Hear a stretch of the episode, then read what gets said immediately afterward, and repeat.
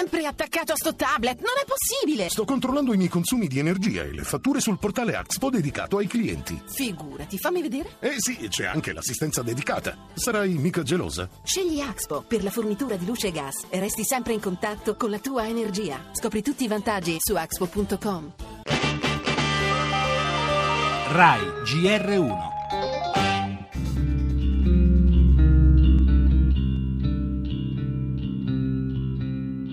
il primo genocidio del XX secolo ha colpito il vostro popolo armeno. Molti hanno lasciato documenti scritti nella speranza che le cose orribili almeno sarebbero state raccontate, ma così non è successo. È per i rapporti che molti stati intrattengono con la Turchia. Purtroppo a guidare tanti governi sono gli interessi, eppure sono convinto che un giorno anche la Turchia riconoscerà il genocidio armeno.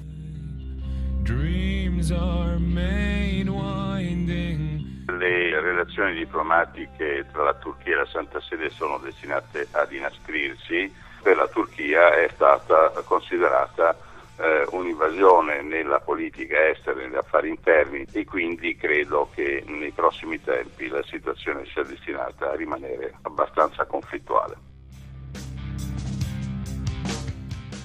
Un paese, la Turchia, che solo fino a pochi anni fa sembrava un passo dall'ingresso in Europa, Europa dalla quale oggi invece sembra allontanarsi. Lo strappo con il Vaticano, cui fa riferimento il professor Paniccia, va al di là dei confini con la Santa Sede, investe in modo più globale i rapporti tra Ankara, l'Europa e l'Occidente. 20 i paesi, Italia compresa, che oggi riconoscono il genocidio armeno, oltre un milione di vittime dimenticate. Abbiamo sentito Andrea Riccardi che ha studiato documenti rimasti sepolti per anni anche e soprattutto dalla stessa Turchia che dopo cento anni non riconosce il genocidio.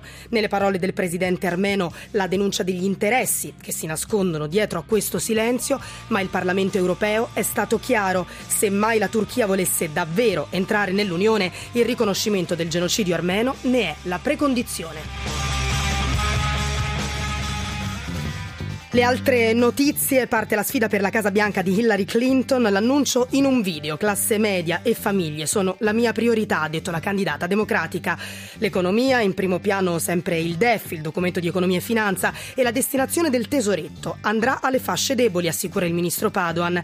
E di questo tema ha parlato in un'intervista al GR1 anche la Presidente della Camera Laura Boldrini.